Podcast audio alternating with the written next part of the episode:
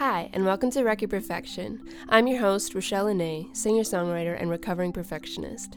I started this podcast on a mission to figure out how we can raise brave kids, but quickly learned that one of the most important ways we can do this is by being brave ourselves. So on this show, you'll hear stories from courageous humans who figured out how to embrace failure and imperfection and live in alignment with their true selves. To me, if every person were to fully embrace their innately imperfect humanness, we would see a world that's less power-hungry and more kind, we would find more solutions to some of the world's biggest challenges, and we would live happier and more fulfilled lives, knowing that we are enough exactly as we are, not because of anything external like beauty or success. If you struggle with being hard on yourself when you mess up, which we all do by the way, comparing yourself with others, getting stuck in the creative process because of a tough inner critic, or you're simply tired of trying to stay on the hamster wheel that is this beauty and success culture, I'm here to help you stop, get off, breathe, and realize that you are enough right here, right now. From this place of enoughness, we can bring kindness and compassion to ourselves and to the young people in our lives, helping them to realize their own enoughness. I believe that when kids and grown-ups learn that mistakes are okay, they're able to embrace failure and live more courageously. For today's episode, I had the immense pleasure of speaking with Doctor Ashley Davis. Ashley has dedicated herself to exploring the impact of servant leadership and its influence on the personal development and fulfillment of others. Working in continuing education and intercollegiate athletics, Ashley possesses a wealth of knowledge which she uses to open doors for others. As an educator and life coach, her motto is, lean into your greatness and never be afraid to let the world feel your shine.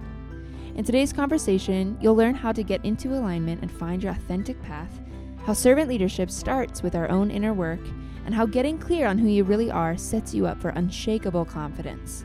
And now, here's Ashley. Well, Ashley, thank you so much for joining me today. Thank you so much for having me. I'd love to start with um, learning about the work that you do and how you came to do it. Can you talk about that? Yeah, so the work that I do, um, it's kind of just an amalgamation of a, lots of different experiences, opportunities, decisions, um, educational pathways. Um, so first and foremost, I think the work that I do just in a larger sense is just to be a servant leader, and that Um, is exuded in every other facet. So in education, in my life coaching work, um, in my motivational speaking. And so that first and foremost drives everything that I do. Everything that I do is a derivative of that. Um, in education, I, I currently work in higher education. Um, I am a program developer. So I develop um, and manage academic and non-credit programs for um, non-traditional learners or, or what's more commonly called adult learners. Um, and then also in my life coaching, I, I work with individuals who have reached a level in their life where they're looking for more authentic paths. Um, we've all reached some level of success, and a lot of times we hit a plateau and we're stuck with the what's next question. And so I love working with those individuals that are looking for, for what's next, that are looking to tap in and to connect with their authenticity so that they can then create more authentic paths of success. Because just because we've been successful in our life, it doesn't necessarily mean that that success was authentic to who we are as people. It may just because it may just be because we were going down a path that someone told us that we should go down.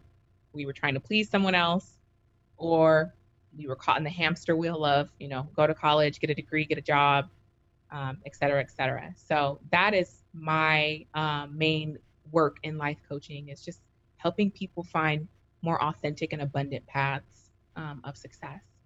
I oh, see you much. I see you thinking. No. I'm not thinking. I'm never thinking. I just, well, I'm just curious how, um, because it's such an interesting crossroads to come to, um, how to, you know, help somebody with that authentic path when they're feeling out of alignment. But we can come back to that.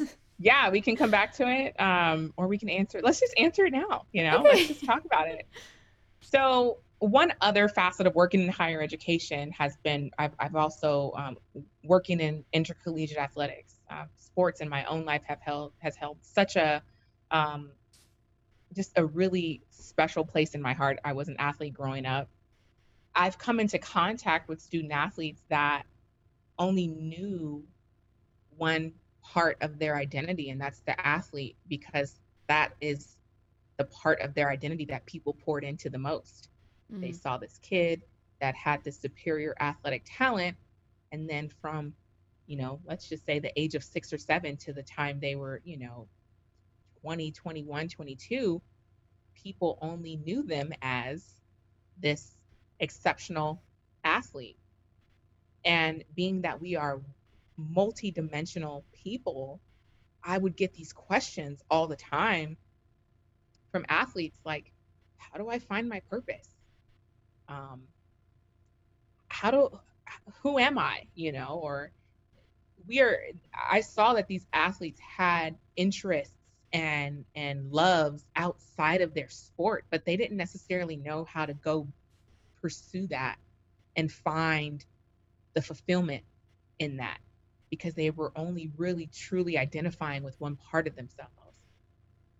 So I say all that to say that that has bled over into the work that I do, and I think it's all encompassing. I think I needed to have those experiences in sport in order to get to this point in life coaching where I can say that that is a passion of mine, is to help people find more authentic and abundant paths of success, because you get to a point where whatever you're doing, you know, you're not reaching every part of yourself. Mm-hmm.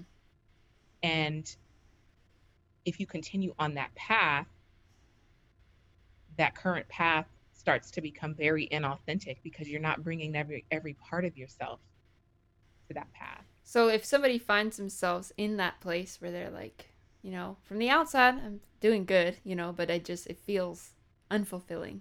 I feel mm-hmm. kind of like just not, something's not right. Something's out right. of alignment. What do you, what is the first thing that you would recommend for that person? Honestly, I tell people, take a step back, and you have to start asking yourself, start asking yourself the hard questions. Because someone can come to me and say, how do I find my purpose? I could lead them to the water. I could facilitate a process, but they'd have to do all, all that, all that hard questioning, you know, um, folks would have to get real about themselves and really think of, okay, what else do I like to do? What am I suppressing within myself because I'm afraid to bring it to this current path that I'm on? And and if I do bring this out, does this current path support what I know is truly within me? So it's asking hard questions. What do I like? Who am I? Why do I get up in the morning? What motivates me? What excites me? What makes me mad? Um, you know, uh, do I want to help people? Mm. Um, do I want people to help me? You know, so it's truly just this tapping in of um, intentionality, where you kind of, you get off of autopilot from the path that you're on, that you're probably really great at because you've been on it for quite some time, but it's intentionally getting off and asking yourself these hard questions, tapping in. And what I always say to myself, I say this to myself a lot, and I say this to other people, it's like putting your big girl and your big boy pants on, asking these hard questions and not being afraid of what they reveal, because that's your true, that's your truth. And that's what's going to set you on these, I would say, more abundant paths that think- are truly sustainable. I think that it's so hard because it sounds all fun and games to be like, what's my yeah. passion? I'm going to go after a passion yeah. in life. And I know I've experienced this where I've thought like, I'm going to go live my passions, and just had this like beautiful picture in my head that it was just going to be easy. And it's not. And I think sometimes that hard work that's involved of like stripping back all of society's expectations, all of your family's expectations, everything that's been built up on the outside to, you know, many of us are socialized in a way that is not in alignment with our true selves. Mm-hmm. And so I think it's common to feel that sense of out of alignment, but it's not just like, all right, now I'm just going to whip like myself no. into this new direction. it's like kind of disentangling and kind of like a deconstructing of Absolutely. The ideas that you have of yourself. Absolutely. It's an unlearning. I hit this point in my life, and this is when I was, I had stepped away from a job that I was working at, and I was focusing full time on my dissertation.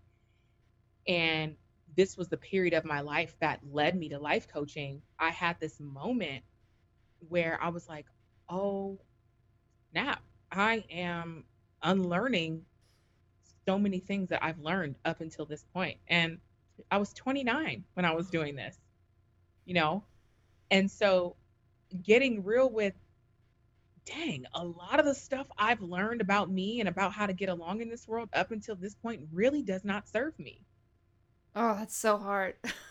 It's hard. And, you know, in my work, in, in my coaching, what we do is we use this wheel. It's called the Web of Life, and it has ten different life areas on it. And I task clients, I say, you know, um, look at each area on this, on this wheel, and rate from one to ten your level of satisfaction in each area. And after you do so, write a few things down for each area. If that area is not at a ten, what could make that area a ten? And oftentimes you see people pulling out stuff that they didn't even know that they weren't really like satisfied with, but it's because they've never really been pressed to think about it in that way. It's always go, go, go, do, do, do, suck it up. Um, yeah. Let me not be vulnerable. Like, I work so hard to get here, even though the path is inauthentic. I work so hard to get here, so I dare not say I'm not happy or or I want to do something else. And, and that what also ties into that then is that idea that like once you hit a certain age or point in your life, you feel like now I have to have it figured out. So if I don't, then that's like a personal failing. Yes. And it doesn't it doesn't mean that. It's just like you're on this unique path. And um and I think it's really important to just understand that, you know, putting age aside, putting, you know, your point in life aside, well, I have kids now, or I am married now, or whatever it is, um, it feels like, well, now I need to be this stable adult. It's like there's always a chance to have a breakdown. It's, there's always. And, you know, we're all human for one, and we are all susceptible to the things in this world that make us, that, that break us down, that make us think twice about things. And we all come into this understanding, or we all reach this point in our own time, because there are a multitude of things, experiences, relationships, jobs, choices, decisions that need to happen prior to that moment. You know, you're like, I, I heard it put, someone said it's it, the, uh, the bathroom floor moment. Um, I can't remember who said that. Um, but they called it the bathroom floor moment. But there are so many things in life that have to happen. And wait, what does that mean? The bathroom floor moment? I thought you... bathroom floor moment where you're just like, you're on the bathroom floor and you're like, I don't know what I'm doing oh. with my life. You know, like you're just like laid out, you're ugly crying, you know, like you're a hot mess. Um, you know, I guess you can consider it like you're awakening, but you know, you're just like, you're laid out. You're like, I just don't know. And there are so many things that need to happen prior to getting to that moment that matter, that are necessary. So whether you're twenty-five and you're having this moment, or you're fifty and you're having this moment, I think what matters most is the fact that you're having the moment, you know, because living a life that truly speaks to who you are as a person, that's authentic, there's no age put on that. Mm-hmm. And I think the most beautiful thing is just figuring it out when you do figure it out. Um, so whether it's early on or it's late, you've still led a beautiful life up until that point. There have still been beautiful things about your life up until that point. And so I think ultimately, which is something that I've tried to practice myself a lot, is just giving oneself grace to yeah. experience that, to ask those questions. You might not get it right on the first, second, or third time. Um, But that's all part of the process. I love that. Yeah. And I think that's really, that's good advice to take a step back, because once you've done that, then you can start to do that that inner examining, because no matter who you hire, which I mean, I obviously think it's great to hire a life coach uh, or therapist or, you know, whoever's going to help you, help guide you down that path. Nobody's doing the work for you. Mm-hmm. And so it's always going to involve an intense amount of self-reflection and digging really deep. And sometimes that, that is the hard stuff. It's hard. It's ugly. But what what is birthed out of that is something that no one will ever be able to take away from you. Yeah. And that is why that that's where it, it it's um it's valuable. It's because doing that kind of work, you can say, I now know myself, and this is a knowingness that no one will ever be able to snatch from me. And that's mm. such an empowering feeling. Like, can you talk about like feeling like a badass when you're like, I know who I am. I know what I'm here for. I know what I'm doing. I know where I'm headed.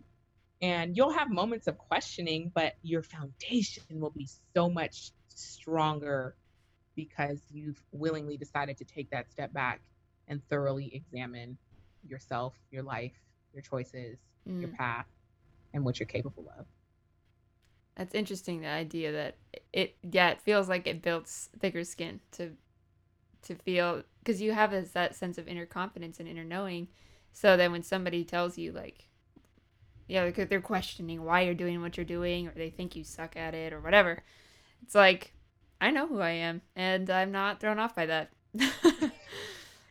Exactly. And, you know, I think that um, level of self-confidence throws people off so much. And I love it.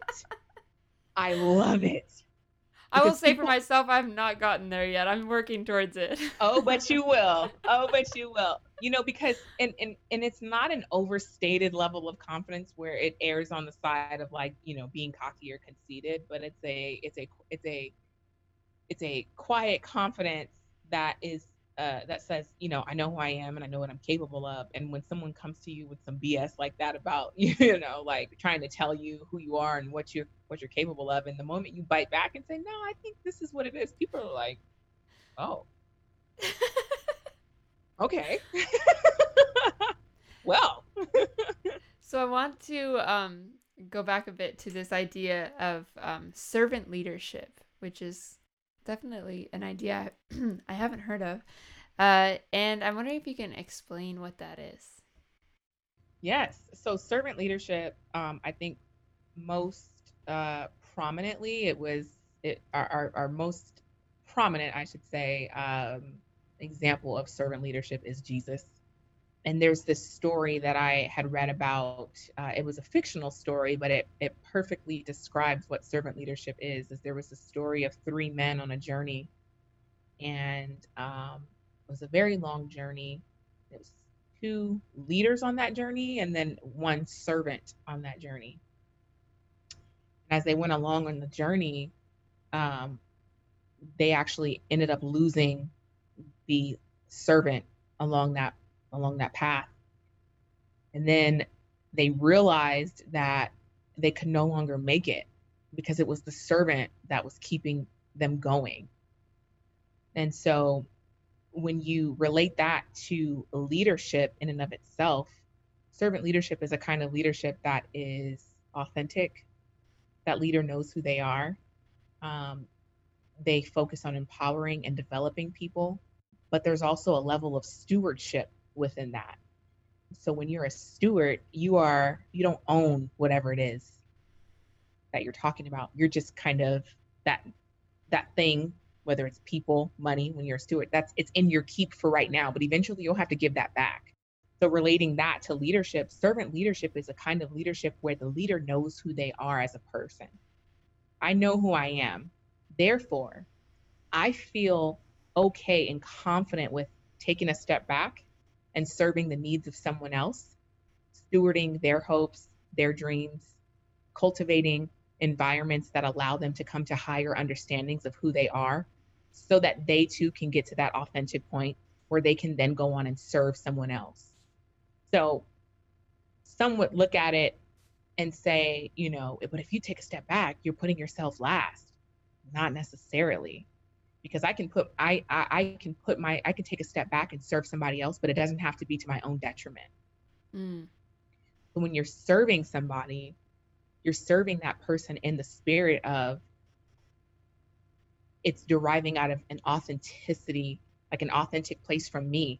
And I feel good about the energy I'm putting forth in empowering someone, developing that person, um, pushing them to be a better version of themselves, and still being confident in what it is that I bring to the table as a leader. Do you think that with servant leadership, the the people that you're uh, serving ever feel like they're not being served, or are they really feeling that sense of service coming from you? You know, honestly, in all my experiences, I've I've seen the power in servant leadership, and I've seen it in my own life as a servant leader, but I've also seen it in my own life as somebody on the receiving end of servant leadership. You can really tell that a servant leader is vested. Um, what kind of impact does that make on you? Honestly, it makes you feel worthy and valued and cared for. It makes you feel uh, like your hopes and your dreams matter. You know, um, for my dissertation research, for my doctorate, I had the opportunity to study servant leadership um, with student athletes and um, and their head coach. And I I got a, an up close and personal view of how servant leadership works, how espousing servant leadership behavior works in that kind of setting where you're a student athlete. It's a Division One institution, so it's very competitive. Yet these students, amidst all of the um, competition, amidst all of the hard work, they still just wanted somebody to pour into them. They still just wanted their coach to have an open door policy. Mm. So I think servant leadership speaks to the natural human need to be heard, to be seen, to be loved on, to be, you know, touched and cared for. And anybody who says they don't want that, they've probably just been hurt and they haven't tapped in yet. Like they, they, they, they haven't found ways to tap into that, to that need, because everyone wants to be seen. Yeah. Everybody. It's a natural human necessity. Yeah, I agree. And I think too that um, as a leader, you're still engaging in relationship, right? And all relationship mm-hmm. is a two-way street. And you can't have... I'm actually, I'm reading Dare to Lead by Brené Brown right now. And she talks about... Love that book. Yeah. Oh, I'm, I'm glad that's... I'm glad I'm reading it then. Um, but I also love all, everything Brené Brown writes. Um, yes. But yeah, that idea of vulnerability in leadership, and how if you don't have vulnerability, you can't have a relationship, right? It's, Absolutely. It's the basis for connection. And as a leader, you also need that, because you need to connect with the people that you're serving slash leading. Absolutely. Um, And so I'm thinking about, yeah, just that idea of it being a two-way street, and how that can't happen unless you're getting down and dirty with the people that you're working with, you know? Absolutely. And you bring up such a good point, because it all starts with the leader, you know? Um, attitude reflects leadership.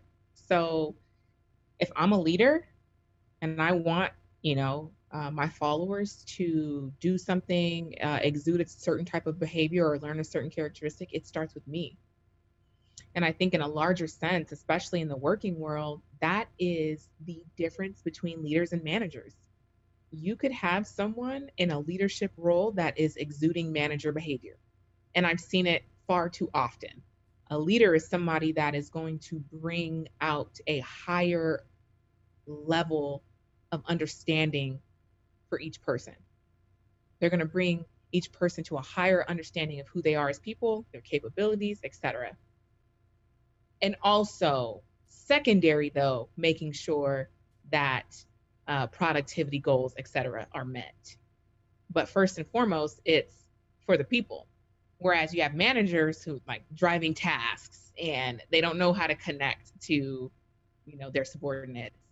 Um, they're, they're, they're much more concerned with the work, but the human resource, which is the greatest resource that we often take for granted the most, they they they could be much less concerned with the human resource.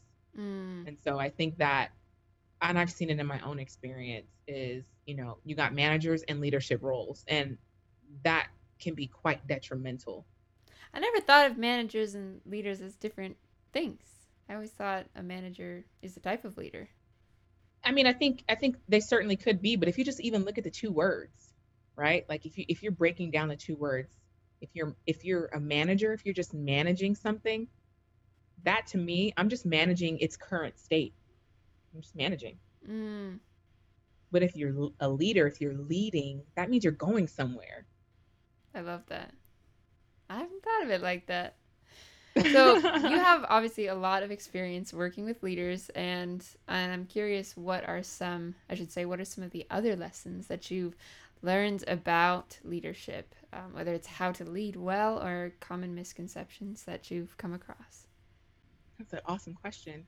Um, you know, in addition to what we've kind of already talked about, I think dispelling this whole myth that, like, you know, leaders are born, they're not taught, like, I don't necessarily quite believe in that. I think I think that's silly.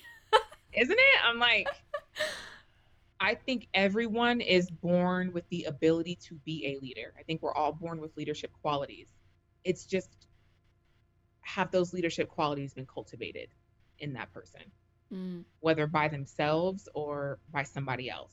But have those leadership qualities been tapped into to where that person can step into that leadership identity? And what are some of those leadership qualities? You know, I think having a sense of self, um, being able to be humble, um, and, and have humility, but also um, being able to speak up and not be afraid to speak up if you're the only one that feels the way that you feel. There's where vulnerability comes in big time. one hundred percent. Because you have to say, like, I know you guys are thinking this, but here's what I think. And I'm going to step up and say it.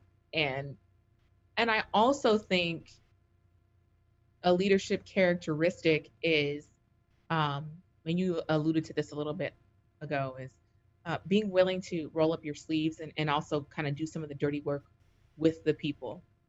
Um, because people will hear what you say, and sometimes it goes one ear and out the other, unfortunately, but when they see you doing something alongside of them and speaking or saying things to them, cultivating relationships, man, that that is powerful. It brings to mind my favorite manager slash leader that I had at uh, at a catering job that when I that I worked in college, and some of the other um, managers, they would just kind of tell everybody what to do and then just watch them do it. But she mm-hmm. would always, always show up, and when there was like some of the crappiest work that nobody would want to do, she would always get in there and do the things that that it wasn't in her job description at all, um but it was like, yeah, if there if things were chaotic, like, she would always step in. And it was like, oh, you're willing to do the same work as us, which means, like, I'm also more likely to listen to you now. Yeah. And care what you have to say and care. And you know, at a certain level, a leader is also a teacher. And so if you're not willing to teach the people with your, through your actions and your words, then you really have to rethink, do you want to be a leader? Because somebody will be impacted by you. And it's in those moments of impaction that teaching happens. You're teaching people. You are cultivating lives. And, you know, I think that the term leader in and of itself is loose, like real loosey-goosey these days.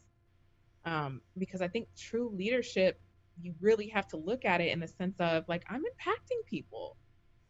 Mm-hmm. I am influencing people. I am bringing people to higher understandings of themselves or whatever topic at hand. But, like, if I, if I do this right, I have the, I have the capacity to, like, really make some people better. Yeah. And I think and that's that people part, the humanity part is yes. is the the centric point that I that I keep hearing. It's like, you can't separate the work from the people. It, for some reason, it reminds me of something I heard from Eliz- uh sorry, Isabel Wilkerson, who wrote The Warmth of Other Suns, which I still haven't read, but it's about the Great Migration. Mm-hmm. And she was talking about all of these um, African Americans coming up to the North and basically wanting jobs, and, and like these um, factories and such, they wanted the work, but they didn't want the people. Mm-hmm. They wanted their labor, but they didn't want the person doing the labor. Yes. And that, it just reminds me of it. It's like, you can't separate a person from their no. work. We are all encompassing. And, and so when, when you accept, yeah, that person as showing up in their work, then you have to accept um, their personality, their flaws, everything that makes us human. Absolutely. You can't want me and not want my struggle. And a lot of, I think, people that are, you know, leaders, that's just not something that they bargain for, you know. Um, if you get mm. a person, you're getting that person. We want the good parts, please. Yeah. I was like, I just want the good parts of this person, please. Thanks. If you and ever need a sick day, or you have a family who's like, has, you know, issues, or when you have, there's a death, no, we're just no, not... absolutely not. Nope. Mm-mm. Mm-mm. Or if you're just human one day and you just need a day, no, you can't. Like, you just can't. Yeah. Yeah. I, I love that. That just comes down to the humanity piece. That's all it is. And just remembering that. And, you know, we're all humans at the end of the day, and we're all pretty much looking for the same thing, whether we um, are vul- vulnerable enough to admit it or not. So one of the things that you say that I love so much is lean into your greatness and never be afraid to let the world feel your shine. And it's a beautiful concept in theory, but I um, I want to know how you help people put it into practice. Maybe you'd like to share your perspective on how you've addressed this struggle within yourself, or how, you know, you've used it in your work with others. But um, what would you say to someone who is struggling to embrace their greatness and maybe doesn't see it, or doesn't know how to step into that bigger frame of mind um, that makes it possible to create a larger reality? I think I would, I think I would turn that question back on that person. Again, I would tap into, you know, my life coach facilitator mode, and I would turn that question back on that person. And I would say, what do you think makes you great? You know, cause I can't tell a person to lean into something they don't know that they don't know exists. So I would make that person think about themselves. What do you think makes you great? Why do you think that makes you great? Because I think a sense of greatness derives out of a sense of authenticity, a sense of knowing who you are. And you can't you can't lean into your own greatness until you know who you are. But then also too, I feel like leaning into your own greatness is a gamble, because it's like you're betting on yourself. And so you have to be able to lean in, saying that I'm leaning in no matter what. So it's like a fearlessness that goes into that, but it all starts with knowing oneself. So pushing that person to ask, again, the hard questions. What do you think makes you great? A lot of times I feel like we're looking for someone else to define things for us, but we can't. And if it were only that easy to where I could go to somebody and say, what makes me great? Please tell me. I have that every time. It's like, identify your strengths. I just want to ask like someone else, like, what do you yes. think my strengths are? And so many people struggle. I used to struggle with that. I don't, I mean, I, I like, I know I'm like a smart person. Like, I know I'm good, but like, what exactly? But like this, the fact of the matter is, is that I can't tell anybody what makes them great. Mm-hmm. Like I need, I want someone to, to, to come to me and says, this is why I'm great. But I could push that person to ask hard questions. I could push that person to get real with themselves and to think, okay, what you're doing now, does it feel good to you? Does it feel authentic to you? Do you think that is that is exuding greatness? You know, I always say that it's one thing to learn, learn a lesson, learn about yourself, whatever it may be. It's one thing to learn, but it's another thing to apply. What good is the learning if you're not going to apply? And the, the lean in is the apply. But there are a multitude of steps that come before that, which is asking yourselves the hard question mm. and then getting to the point of leaning in. And so the reason why I always say lean in, because you're going to have to fall forward And once you decide to do so, there's no turning back, right? Because there is responsibility in the recognition. So once I've recognized my authenticity, I've accepted it, I now have a responsibility to that. And I can't go back. I'm woke now. That, I'm awake. That's what I was thinking of, your definition of woke. Yeah, I'm awake now. I'm awake to my own greatness. I'm awake to my own authenticity. Now I can't go back. So now I got to lean in. And now I got to let the world feel all this shine. And they're going to get all this shine, whether they like it or not. So. Oh, you're so awesome.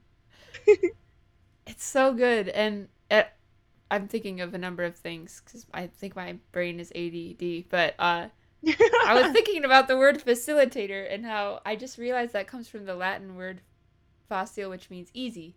Mm-hmm. And it's, it's like you're making things easier for people. Um, mm-hmm. But there's still hard work in that. Look um, at that. I love that. So facile. Yes. Easy. Yeah. And And I was also thinking about how as a leader, it's like we're doing the same thing mm-hmm.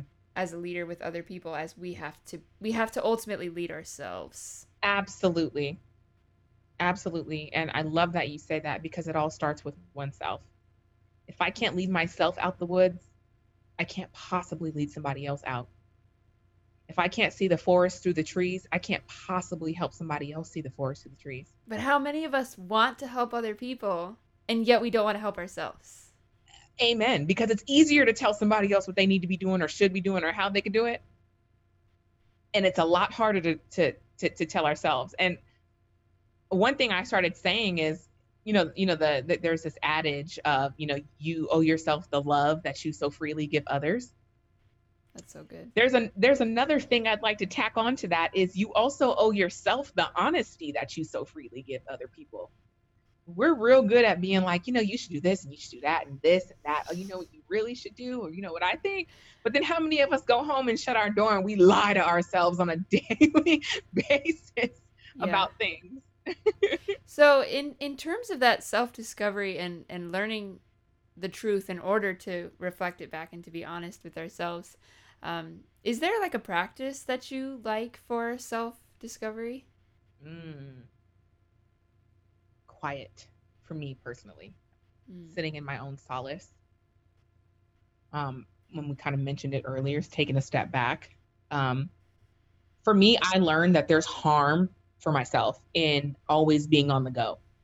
And why do I say it's harmful? I say it's harmful because I then don't have enough energy to pour back into myself to practice that, to stay in tune. So I always suggest to people when I work with them is um, just taking a step back. Sometimes we don't even know we're overloaded or overwhelmed until we take that step back and we realize how much is freed up, how much energy and how much space in our mind is freed up to even think about things in a different light. Mm. And I think also too, being honest about all of these things. If I'm struggling, I need to be, I, there's no way that I could get the guidance, the assistance, the help that I need if I'm not honest about my struggles. And I think I want people to understand because I've been there. I mean, I was working a job and I was a full-time student and I had a really horrific experience with stress. And I mean, like I was fainting and wow. I almost busted my two front teeth out. And what?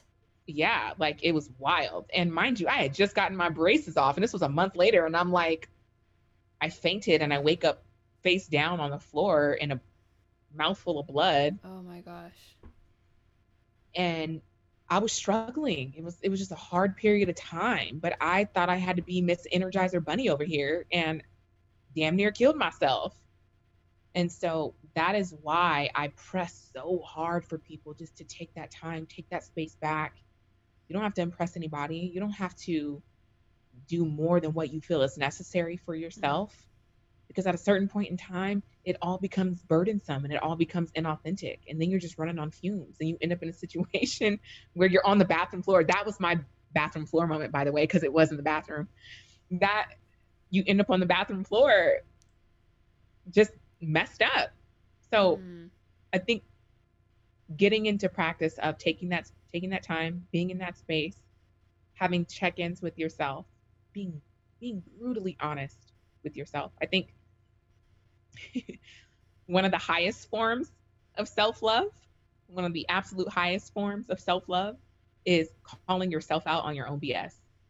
Like, nobody should be able to check me before I check myself. Yeah. Like, if somebody is having to check me, that means I've missed the mark somewhere in checking myself. The another thing that comes to mind is uh, Alex Benayan had, he wrote this book called The Third Door that I love. And he has this like thirty day challenge that's like to discover your, your true purpose, your calling, or whatever mm-hmm. it is. That's like, you know, moving you into working with your passions. And I cannot remember the three journal questions, but I remember two of them. Yeah. And, and one of them is each day writing, not what did I enjoy doing today, but what brought me excitement, what excited yeah. me and filled me with joy. Um, I think that was one of the questions. And then also writing and reflecting on what drained me of energy today. Yes. And so what comes to mind is as we're constantly reflecting on these things, um, which hopefully we do from time to time, if you don't have any space, you know, for yourself, you might be really drained from your work. And conversely, as you work towards work that's less, and, and just a life that's less draining and more energizing, then you're going to find that not only do you have the energy, um, but you're also going to have that that space and that time to um, to get quiet. I don't know if that... Absolutely. And one thing that that makes me think about is, um, you know, journaling in that sense is having a having a gratitude practice, you know, because I think when you when you take a step back to think about what you're grateful for, that's where you also determine where your value lies. Mm. And when you do that, when you have a firm set of values, that is basically your foundation from which you spring forth. And so that is another way to find out where you belong in this world is what what what do you value? Mm-hmm. And that's a gauge. If I'm in if I'm if I'm practicing something, if I'm working a job, if I'm in a relationship, if I'm in a friendship that is compromising these values, it's probably something I shouldn't be in.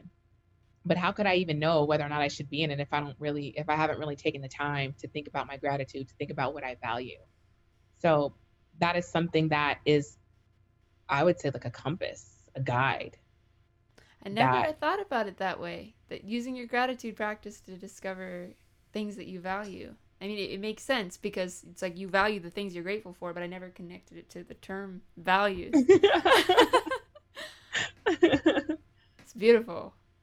Also, one other concept that comes to mind as we talk about what kind of practice. Um, so Eckhart Tolle has this concept called um, being a, like a frequency holder. And essentially, a frequency holder is someone who, you know, they don't need to be in the forefront of things. They don't need to be in the spotlight, um, but if they're okay with holding their frequency wherever they are. Mm. Um, and these are people who are constant, right? So they know what they bring to the table. They're okay with the little space that they occupy, the little or large space that they occupy in the world. But no matter what, they can hold their frequency. And I think that concept is so impactful because we need a lot less striving to be something, and we just need more being. Just be. Stop striving, just be, and hold your frequency. Find out what your frequency is. Find out the vibes that you emit from that frequency, mm-hmm. and just hold it and grow within that. And I firmly believe that when you practice that, um, and learning to be okay with what comes from that, you'll see a lot of those question marks turn into answers. And it's, I think it's impactful too, to think that whatever frequency you hold is valid and is good. Yes.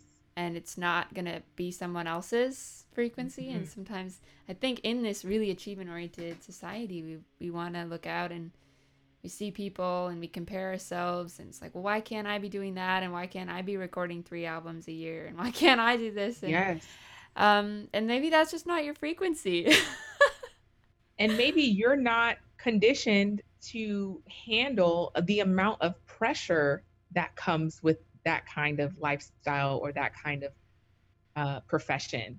And that's okay, because you're blessed to hold a frequency elsewhere that you can do with style and grace, and it, and it won't feel like pressure. So you're so right. Being okay with your path. And, you know, this makes me think of, like, I will never say, I will never look at someone, um, somebody or a couple, but I will never say like, oh, that's goals.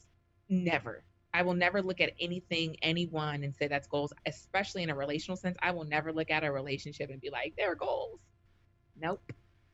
Because you never know on the flip side of the glitz and the glamour what those people might be sacrificing to keep that relationship or to keep that job, uh, the amount, the immense amount of stress those individuals mm-hmm. might be under, um, the unhappiness that they're suppressing in order to keep up that facade.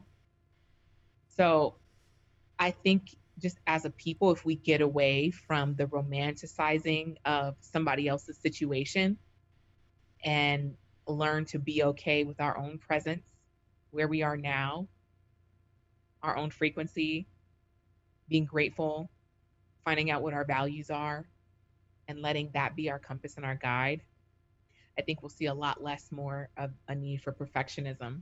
Mm-hmm. You know, you're just adhering to your own standard. And it's almost then like, instead of the goal coming from an external source, like we become the source of the goal. Is that kind of?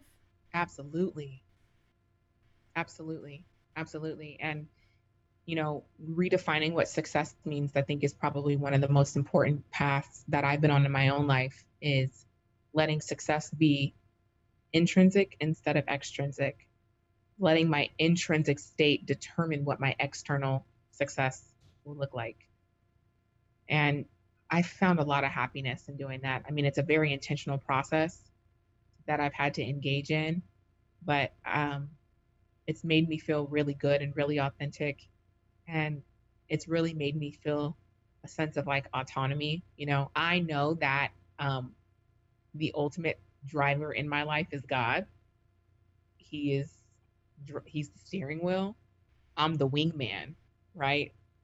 But the wingman has a job too. Like the wingman has to be alert. The wingman has to know stuff. The wingman uh, is, is reading off directions sometimes. Like yeah. The wingman has a job. And I think I've accepted that. I'm working in conjunction with, um, but I still have a job that I have to do.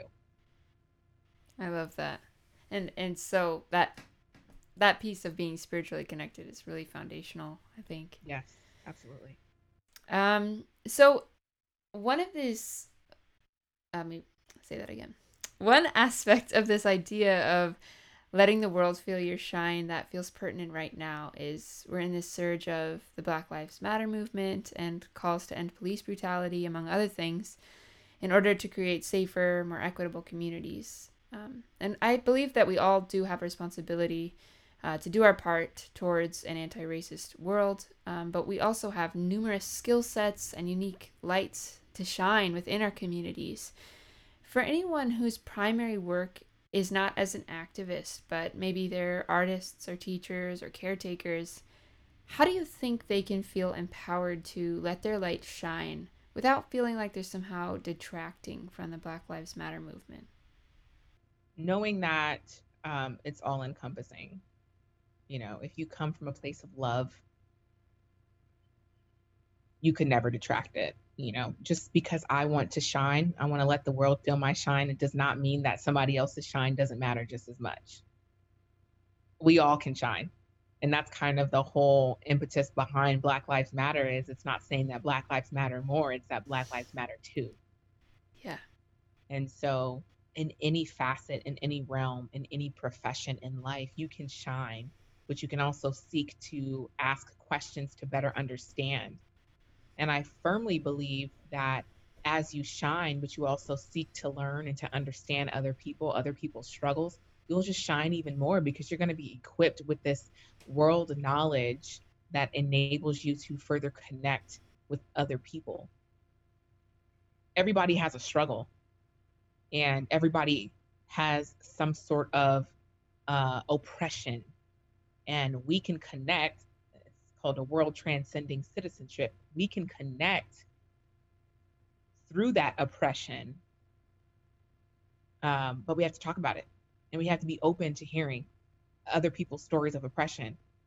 Not the oppression Olympics, where my oppression means more than your oppression, but, oh yeah, empathizing. Yeah, you know, I, I went through some stuff too, and here's how it impacted me, but here's how, in spite of, I'm choosing to shine. Mm. So I just believe that it's everyone being empowered. You can shine too. There's no, there's n- nothing that's saying you can't shine, but it's not that your shine matters more, or that it's more important, or that it means more. It's that I can shine too. I can lean into my greatness, and I can let the world feel my shine too, because there are a lot of other people that are doing so. Why not me? Yeah. Um, yeah, you had a quote. You said, "A candle loses nothing by lighting another candle." Yes. Is that right?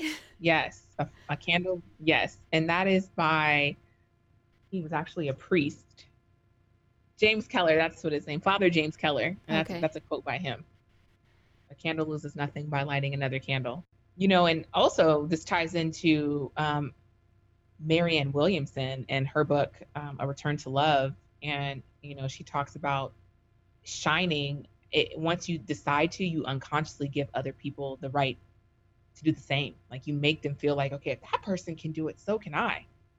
Mm-hmm. You know, and I think it's powerful when you get people who want to shine in their own authenticity and their own light and not harm other people, you know, hold their frequency, but not use it in such a way that's going to, you know, try to shine a light on somebody else in a negative way. Mm. It's more like it all derives from positivity. And you see a person who's happy and who's jolly, just doing their own thing. People are like, man, I want what that person got. Like, I want what that person is on right now. And I, I think that ultimately, like for me, I've come against that idea uh, or come across it in, um, at least with the music industry, mm-hmm. and this idea that there's limited resources. And I think that's kind of how we operate in the world. Um, and, and there's so... I think, you know, we think that if someone else gets what they need and what they want, that means less for us. Mm-hmm. But that's simply not the case. And it's like when when other people get what they need, I'm more likely to get what I need because now they can share with me. Mm-hmm. And vice yes. versa. If I have what I need, I can share with them. And it's just, it really lifts everybody up. And I think we need to be in the habit of lifting each other up, um, because it's lifting ourselves up as well. It's not you get, I lose. Mm-hmm. It's you get, I get. Absolutely. And understanding and having the complete belief in whatever is meant for me is never going to pass me by. Mm. If it's meant for me, to be honest, one of my prayers is I don't want anything that doesn't have my name on it, because it could potentially deter me from my path. It could potentially hurt me, but I could potentially screw that thing up when it's meant for somebody else. Mm. So if it's truly meant for me, it'll come my way. And I got to be okay with that. And if somebody comes into something that I thought was mine, I need to check myself and take my ego out of it. Newsflash, boo-boo, it wasn't yours. And in that way, if that thing comes to you and you have open hands, then you can receive it. But Absolutely. In Buddhism, there's this idea of of open hands instead of closed, because um, when when your hands are open, you can both give and you can receive. Absolutely. But when you're holding on and your hands are closed, you're saying, like, I need this thing. Well, guess what? Maybe it's not for you at all. And now you're stuck with it and you can't let go of it. And you can't get anything new. You know, Absolutely. It's just a lose-lose. You're going to miss your blessing. And, you know, I've I've had situations like that before. I'm sure everyone has. And what happens if you just would have waited a little longer? If you just would have kept your hands open just a little bit longer? Yeah. And how much better that thing could have been. And it's scary because you know there's this fear, right? That if you lose something, you might not get it back and you don't know what's coming next. But I think knowing that we're going to get the things that have our names on them and we Absolutely. Don't need any more than that. Yeah. And, you know, timing is always at play there. And we often want to um, speed up a process. Mm. So we'll hold on to something that, I mean, it kind of is like what I want, but it's not exactly, but I'm going to like act like that it is because it's kind of what I want. And how many times do we settle for kind of? Like, I don't want to settle for kind of, or could have been, sort of, might be, sort of, kind of yeah. looks like if you squint one eye and like you turn your head to the left. Like, I, I want whatever comes my way, what is in my hand, to be one hundred percent without a doubt that thing that I know I should have. And I think that actually, that brings to mind activist work that is very much like, this is exactly what we want. We will mm-hmm. not stop until we get exactly this. And in that way, it's not like, because this idea of, of open hands is like, in receiving it, it's beautiful, but it's also like, sometimes we have to fight when we Absolutely. Know it's the right thing. And so it's not that we're like sitting around and just like manifesting, you know, social change. Right. Um, but I do think knowing exactly what it is and not stopping until you, because that inner sense of knowing of like, this is what's meant for me. This is what's meant for us.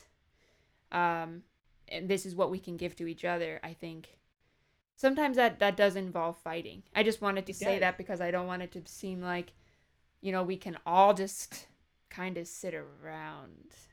No. And, I, and you know, I, I don't, and I, I think that, that a lot of it is being still, but I don't think being still is is anything lackadaisical. I think being still is, there's this concept called Wu Wei, and it's basically doing, not doing.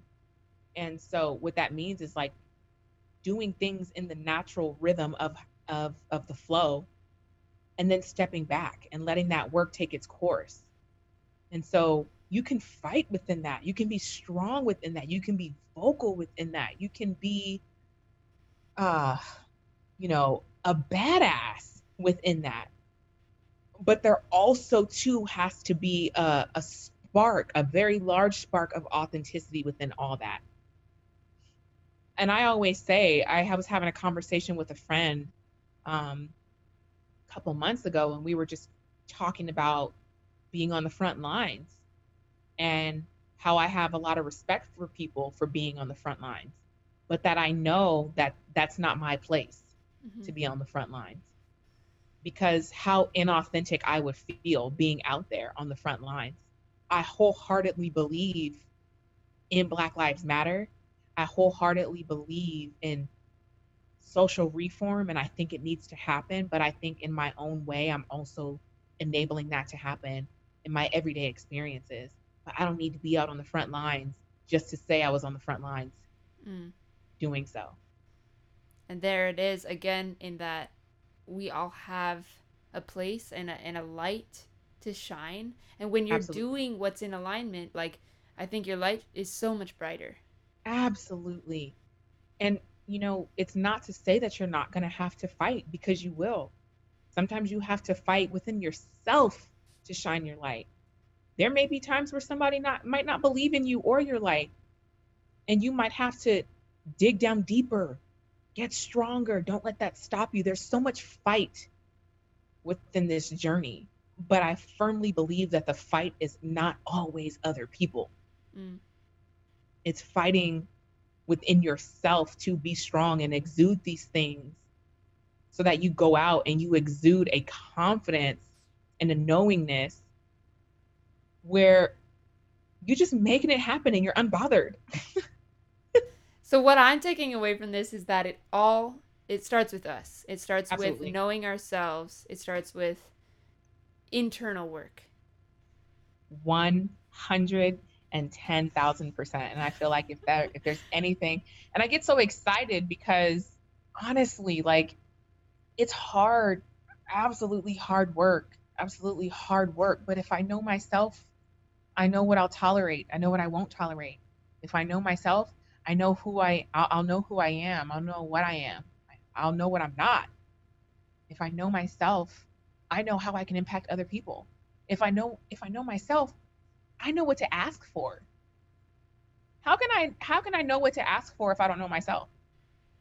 So true. How can I, how can I know what's truly going to serve me and help me if I don't, if I don't know myself? Mm-hmm. And so I firmly believe that this work, it takes a lot. Like it takes a lot. And sometimes it could take a lot of time, but I'd much rather take my time on something than rush and have to double back continuously. If I take my time, the hope is that I only got to do it once. But if I rush it, listen, I might have to go round and round until I learn the lesson, and how much time is wasted on that, rather if you would, if you would have just done it right the first time around. Amen. So you have undergone quite the educational journey. In your undergrad, you majored in Black Studies and minored in sport management. You hold a Master of Arts in Coaching, Coaching and Athletic Administration, and most recently you obtained a doctorate in Educational Leadership, um, which congratulations, by the way. Thank you so much. It feels like you've been all over the map, but I sense uh, this common thread of leadership and change throughout. And uh, I'm curious where this journey has brought you in terms of the work that's in front of you right now. What ideas are you most passionate about at the moment? You know, I think that on the outside looking in, it does seem as though like my educational pursuits have kind of are, are touch on many different facets.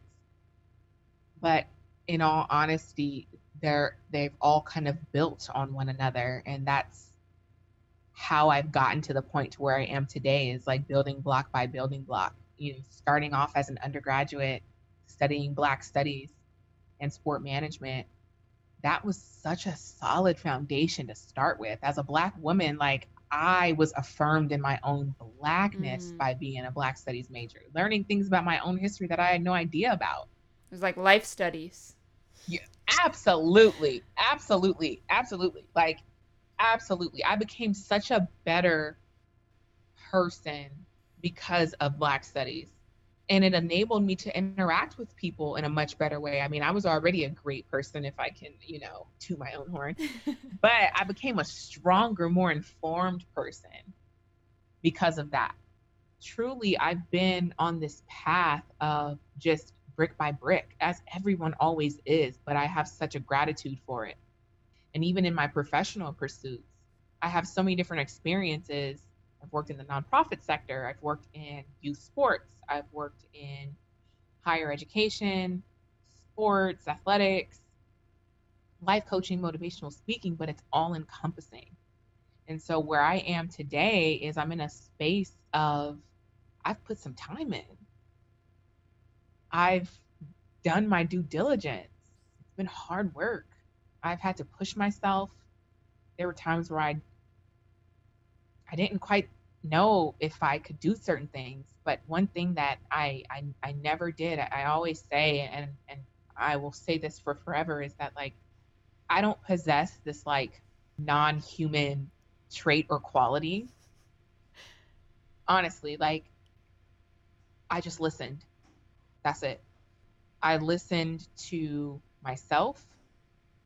I listened to, uh, the small, still voice on the inside, which I believe is God.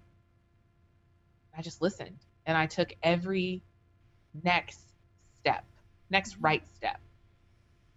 I just listened.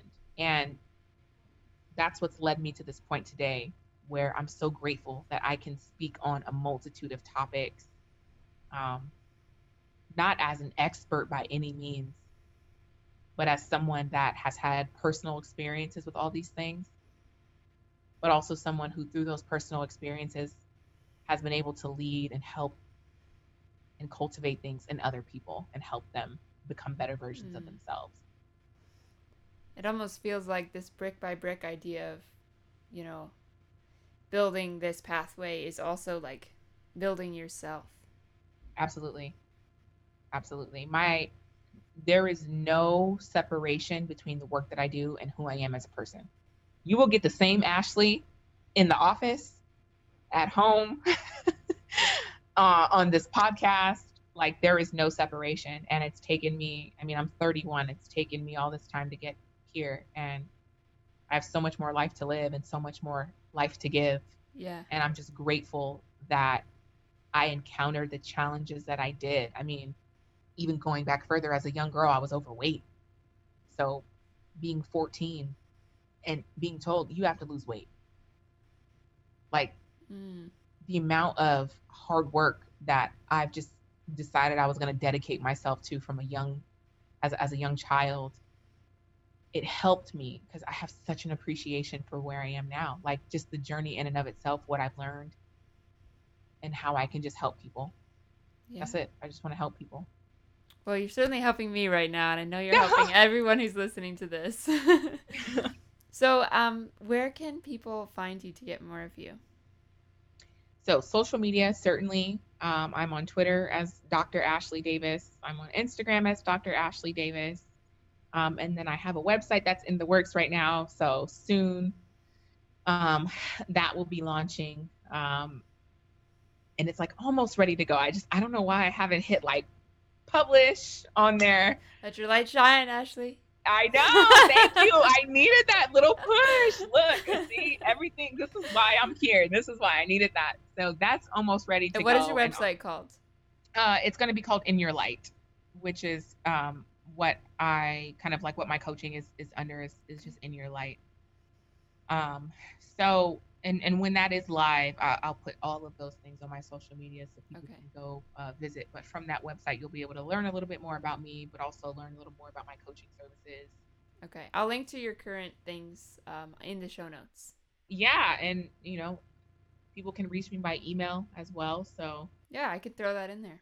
Yeah. If people want to reach me by email, but, um, you know, I'm kind of like a gem that's under wraps.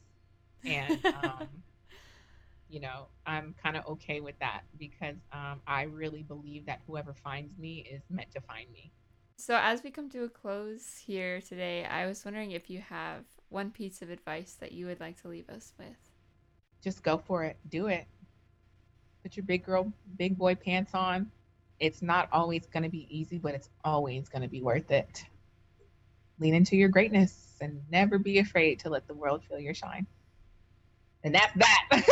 That's that. That's it. So everybody go listen to Doctor Ashley's advice. Big girl, big boy pants. I'm ready. uh, well, thank you so, so much for being on the show today. It was really beautiful. No, thank you. Thank you so much for having me. This has been an absolute pleasure. Like I, I'm, I feel so full because of this conversation. Oh, that's so great. I feel like we could just talk all day. I know. Same, same. I feel it. Thank you so much for hanging out with Ashley and I today. I had so much fun recording this conversation, and I hope you folks all enjoyed it. Please go support her work. Reach out to her if you're interested in working with her as a coach. You can check out the show notes for those links. I'm so grateful that you are spending this time listening to Wreck Your Perfection. If this episode inspired you, gave you something, do me a huge favor in spreading the love and share this podcast with one friend. If you could leave a review, that would also be amazing. I'm always working on making the show the best that it can be, and if you have any feedback, I'd love to hear from you. You'll notice I don't have any ads or sponsorships, so if you'd like to support the show through a monthly donation, you can do that through anchor dot f m. If you are someone who struggles with perfectionism or self-doubt, and if you want to activate your courage and step into your brilliance, I would love to work with you. I'm currently taking on new life coaching clients, and for a short time, I'm offering a discounted rate as I accumulate my practicum hours. My email's in the show notes, so contact me if you'd like to get a free consult and to learn more about working with a coach. Whatever it is that you want to do in life, just know that you already have everything it takes. Know that you are amazing, you are complete, you are strong, and you have your own personal cheerleader rooting for you over here every step of the way. So I'll see you back here for next week's episode. And in the meantime, be well, fail big, and go wreck your perfection.